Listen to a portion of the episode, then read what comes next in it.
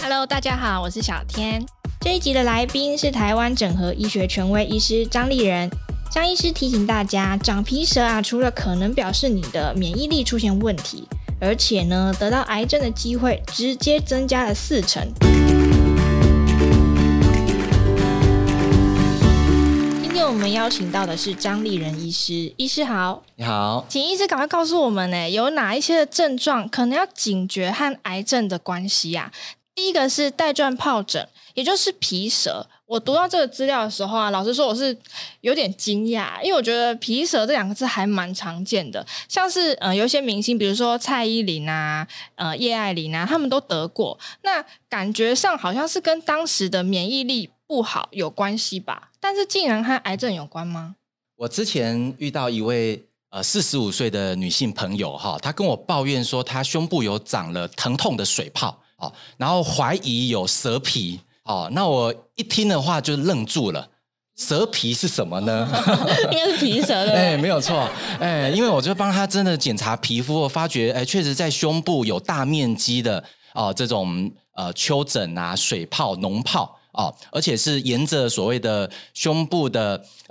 胸椎神经节第四节分布哈，所以它确实是一个带状疱疹哈，它俗称是皮蛇，但是它讲成蛇皮了。那个痛起来，听说是真的是锥心刺骨的痛，对，会让你晚上根本没办法睡觉。好，那这个会当然更导致说呢，这个免疫力下降了哈。那确实呢，出现带状疱疹的时候，常常是反映我们身体有了免疫力失调的问题。哦，那根据研究，有4种免疫力的失调都跟带状疱疹有关。哈，那第一种的话就是严重的过敏，像是气喘；那第二种的话就是免疫力的这个低下，像是我们糖尿病的朋友啦，啊，肾脏病啊、肺病或是忧郁症，身体受伤的时候，这种抵抗力下降的时候，很会得疱疹。像睡不好是不是也会啊？就是失眠，哎，对，就导致这个抵抗力的下降。尤其现在大家都会熬夜啊，感觉免疫力就会降低，然后会有嘴破那种，算是轻微的。没有错，哎，有时候急性压力啦，然后这个睡眠的剥夺都跟免疫力的下降非常有关系。哦，那另外还有就是一些自体免疫疾病的朋友们哦，像是类风湿性关节炎啊、红斑性狼疮，那以及癌症啊。哦，根据研究的话，发觉到，如果说我们有得到带状疱疹，那接下来我们得到癌症的机会就直接增加了40%。那如果是你是女性的话，这个数字变成6%。为什么女性会比较高？对哦，那当然这个也跟很多的因素会导致女性的这个免疫力下降有关，像是我们可能停经以后哦，或者是说我们在月经周期的这个前后荷尔蒙的变化。哦，那都会跟我们免疫力的波动有关系。嗯，哦，那特别需要注意的就是65岁以上的女性，哦，因为得到带状疱疹以后，癌症的发生率增加达到8%，而且在乳癌、大肠、直肠癌的几率都直接翻倍了。哦，那所以如果说有得到带状疱疹，除了要积极把带状疱疹做一个治疗控制之外，其实要进行癌筛。然后多多观察我们是不是有一些无法解释的皮肤的症状，积极来预防癌症是非常重要的。那我想这边想要帮大家厘清一下那个因果关系，是因为免疫力不好，所以容易得带状疱疹，那也可能跟癌症风险有关，是这样子的因果吗？其实癌症的原因非常的多，但是最重要的就是免疫力的低落，特别牵涉到杀手细胞好的一个细胞免疫力降低的时候，它一方面呢，它没有办法抵抗带状疱疹的一个发作，另外一方面它也没有办法抵抗我们身体里面开始产生的一些癌细胞。癌细胞由少变多，可能要经过几年的时间，最后呢，哎，终于可能会让你在乳房摸到一个硬块，或者是说在这个排便的时候发觉到说有一些血迹，而去怀疑到乳癌或大肠癌这些常见的癌症。哦，所以其实皮肤的带状疱疹可以说是癌症相关的一个可能的指标，是需要好好的重视的，就是一个表现就对了。对，好，那既然讲到癌症跟皮肤的症状啊，其实我第一个印象会想到的是身上的一些斑点，因为常常有时候不知道说，哎，这个是太阳晒太多，所以晒出一些小黑斑、晒斑，还是那个是皮肤自然老化的老人斑？那又或者它其实是已经是一些皮肤的病变了，我们要怎么样自己去区分啊？我们随着年纪的增加，可能在我们的脸部、胸部、背部开始出现一些黄色、咖啡色乃至于黑色的一些斑块哦。那形状是一个椭圆形的啊、圆形的哦，或者是其他形态都有可能哦。那这个可能是脂漏性角化，也就是俗称的老人斑哦，是老人斑真正的名字就对了。对，脂漏性角化。对哦，但是很多的年轻人也发觉到自己身上也有这个老人斑哈、嗯，所以其实不一定老人才有这种斑啦、啊。哦，可能年轻人没有做好防晒哦，那或者是体质的关系，也有可能出现这一种老人斑。大部分的老人斑其实都是相当良性的，但是假设你发觉到这些老人斑哦，它的面积跟数量快速的增加，可能在过去几个月内就快速的增加哦，那可能伴随瘙痒或者说发炎的状况哦，那你可能要注意，这种就是属于异常的老人斑，在医学名词上面叫做 Laser Trella 真相，好，它常常会跟癌症有关，特别常见的是这种肠胃道的癌症，包括胃癌、大肠直肠癌，或者是其他的腺瘤方面的一些癌症。所以说，如果有这个状况的话啊，务必要赶快进行癌症相关的一些筛检，包括粪便潜血的检测、大肠镜、胃镜，那特别是自己。如果家人有这个癌症的病史的话，那你更不能轻忽这一种异常老人斑的出现了。嗯，那像我们的晒斑，其实就是跟老人斑的成因是一样的吗？就是晒斑跟老人斑，我们自己有办法分辨吗？对，其实晒斑跟老人斑应该这样讲，就是说晒斑的话，它很多时候也被称为是老人斑哦。对，但是呢，我们在晒斑的话，它比较是扁平一点的一个形态，但是脂漏性角化它会更有厚度，那这个部分都会进一步需要专业医师的这个诊断，才能够帮助民众来分辨。总而言之，就是如果你的那些斑点看起来是有点异样，比如说它会痒，或者是它异常的变大，那这种情况最好还是去看一下医生。那这时候要看什么科？看皮肤科吗？哎，对，以皮肤专科医师为主，特别是很多时候是需要到大医院，因为可能会需要进行切片化验，或者是直接切除的化验，经过病理科医师来判断这个到底是属于良性的晒斑啊、脂漏性角化，还是比较是恶性的一些，甚至是黑色素瘤啊、皮肤癌的状况哦。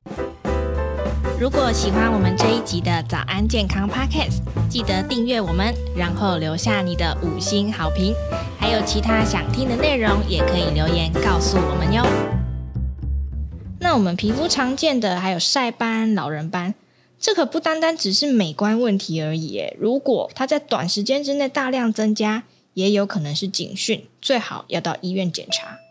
但第二个问题是大家都很想问的。我们常常说咯，紫外线很毒嘛，当然我们不想要有晒斑啊，或是皮肤的病变，可是晒太阳又好像可以有维生素 D， 既要防晒又想要有维生素 D， 两个都想要，到底要怎么办才好啊？各位朋友，你是不是有一些皮肤的疾病呢？像是异位性皮肤炎、慢性荨麻疹，或者是细菌感染，或者是圆秃、白斑、硬皮症，乃至于皮肤癌呢？这些病的话，如果说发觉到难以解释，甚至治疗反应很差的话，你要注意，可能是维生素 D 过低了哦。对，因为维生素 D 的话，在皮肤扮演许多的重要生理角色，包括调节角质形成细胞的分化，以及帮助一些有问题的角质细胞能够进行细胞自噬，也就是把它清除掉，就是一个代谢就对了。对，嗯，那还有很重要就是维持皮肤免疫的平衡，它可以帮助我们皮肤有好的抵抗力，因而能够避免感染症。但是很有趣的，它又能够有抗发炎的作用，对啊，因此能够减少我们很多发炎性皮肤症状的出现。那维生素 D 的来源有2种，那一个是从食物当中来的。那食物当中呢，像是深海的鱼肉、青鱼、鲑鱼，或者是像香菇、木耳、酪梨，或者是蛋、奶、猪肝，这些都有丰富的维生素 D。蔬菜类的话就是酪梨了，嗯，只算是水果类的。了解。对。所以其实医生会建议说我们透过饮食来补足维生素 D 这样子。对，当然呢，因为我们维生素 D 的酵素的话，其实有一些基因的差异，有些人很特别，就是说他不容易保存这个维生素 D， 那他可能会把维生素 D 加速的分解，所以导致说呢，他虽然说有在补充这些维生素 D 的食物，但是它维生素 D 是不足的。那要怎么办？对，所以这个时候就有可能要透过补充口服的维生素 D 胶囊啊，或定剂来做提升，好，就保健品就对了。哎，对，哎，那我会建议呢，先做过抽血的检测，确定它的浓度。一般理想的维生素 D 的数值是40到60耐克毫升。那如果说你是在20到30的话，这个叫做维生素 D 不足。嗯，如果是小于20的话，叫做缺乏。可是根据许多的研究，80%以上的民众都是在不足或缺乏的状态的。哦，那可不可以请医师再帮我们观众复习一下，有哪一些症状可能要检查一下说，是不是维生素 D 不够？除了刚刚的这些皮肤症状之外，其实另外像是骨质疏松症。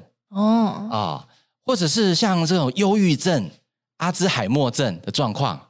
糖尿病、心血管疾病，乃至于癌症，像是乳癌、大肠癌、射物腺癌的时候，都有可能是长期维生素 D 不足有关的一个身体疾病。那我想要再发问一个问题，如果我说因为晒太阳是跟维生素 D 有关，对不对？对，是吗？那我如果出去晒太阳，可是我有防晒，这样还有效吗？我会建议我们民众要选择在中午11点到下午4点以外的时间来晒太阳，就是太阳不要这么烈的时候。对，哦，那进行15到30分钟的这个晒太阳的活动，你就有可能达到2万国际单位维生素 D 的一个补充效果了。哦，这样子就很足够了，就对了。对。但是呢，同时也需要做好防晒，以避免紫外线对你皮肤的伤害，甚至跟皮肤癌是有关系的。嗯，但是呢，确实像你讲的，就是我们一方面又要太阳产生维生素 D， 一方面又要防晒，对，那是不是非常矛盾呢？对啊，对。那还好呢，根据最新的英国皮肤医学期刊研究，发觉到说，即使你做好了防晒，其实你的身体的维生素 D 浓度并没有受到影响。哦，那就好。其实你的皮肤还是有吸收到足够的中波紫外线的。嗯，那所以呢，我会建议各位还是要做好防晒，包括物理性的防晒，不管是戴宽檐的这个帽子，穿长袖的衣服，或者是躲在有树荫的地方，那以及呢涂抹防晒乳 SPF 15 PA++ 以上的这种等级，同时都是非常重要的，但是又能够享受太阳带给我们维生素 D 的礼物。好，感谢医师今天分享了很多补充维生素 D 的相关知识，那还有大家要注意的一些症状，皮肤上的症状竟然跟癌症其实是有关系的。今天我们感谢张医师，谢谢医师，那我们下次再见咯，拜拜。